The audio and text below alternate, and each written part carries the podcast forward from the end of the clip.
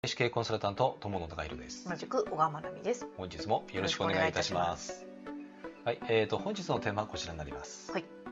運が良い経営者はわざと負ける。うん。そんなわけないじゃないですか。わざと負けるなんて。いや負けた方がいい場面ってあるんですよ。どんな時？いや例えばね、うん。えっ、とあの目上の方とかね、はい。立場が上の方。うん。っていらっしゃるじゃないですか。うんうん。でね例えばそういう方と何か接している時に、うん。えっ、とあまりにもね、うん。えっ、とまあ自分がねうん。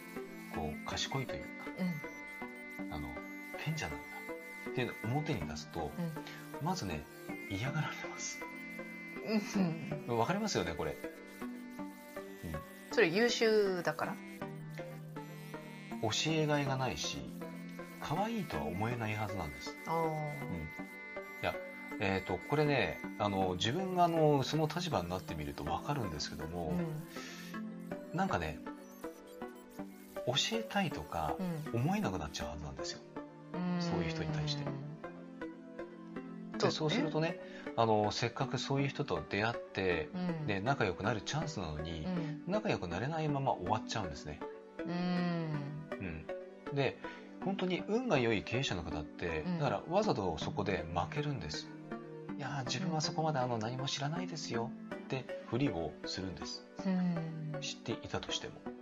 うんあそれは別に、はいそのおちょくってるとかそういうわけじゃなくて、その人の話を聞いたらまた別の情報も得られるからっそういうことそうていうこことですよね。うんうんと。でちゃんとね分かってるんですよ。あのーやっぱりねえっ、とそうそういうことによって後々うん。あの本当の意味で、まあ、まあ例えばねそこで仲良くなったとしたらば、後でもっと大きいうん。まあ、要は、まあ、勝つという言い方がどうかわかんないけどね、うん。うん、でもそういうものがねなんか出てきたりとか、うん。要はチャンスが広がるっていうのは確かなんですよ。うん。で、あのー現代ってやっぱりね幼少期というかね子供の頃からね、うんえー、と私たちはうん。勝ち続けるということの重要性ばかりを教えられてきてます。そうだね。なんか失敗は悪みたいなね。うん、そう。だから負けるということはうん。やってはないけないとか。うん。でやっぱりそういうふうに刷り込まれてるんですよ。うん。でも人生の中においてね、うん。えー、とわざと負けないといけない場面って出てくるんです。うん。例えばねここだけは負けておこう。ん。うでそうすることによって後でもっと大きなものを得れることができるっていう場面ってあるはずなんです。ところがその小さい勝ちうん。にこだわるあまりに、その後々の大きなね、うん。えーとあチャンスうん。とかそういうものをつかめてない方ってうん。いらっしゃるはずなんですね。なんか大きく見せようと思って、うん知識披露大会になることほどもったいないことないよね。もったいない。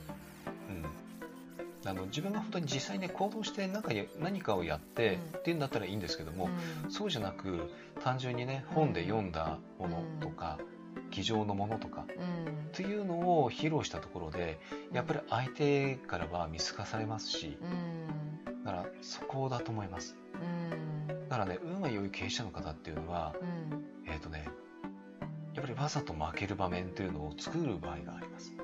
なんか人の話を聞いてるイメージがあるかな、うん、それもありますね。逆に。うんうん、だからこれがねできるかできないかっていうのはうんやっぱり結構ね大きい部分だと思います。うんだからちょっとねそれはあのーまあうんどう考えるかっていうのはもちろんねえっ、とまあ人それぞれなんですけど、まあ、シチュエーションにもよるしね。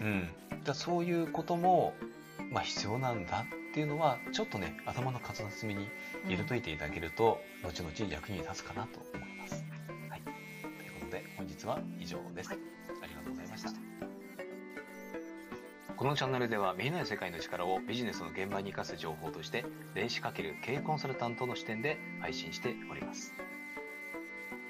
Kindle、ラジオ、インスタ、ツイッターのフォローも、えーお待ちしております。なおですね、えークラブハウスを始めました。えー相手はですね、えーこちらの通り、えーまあ、ぜひですね、えフォローしていただけると、えありがたく思います。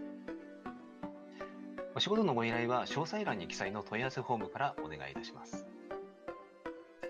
高評価、チャンネル登録で応援いただけると励みになります。ありがとうございました。ありがとうございました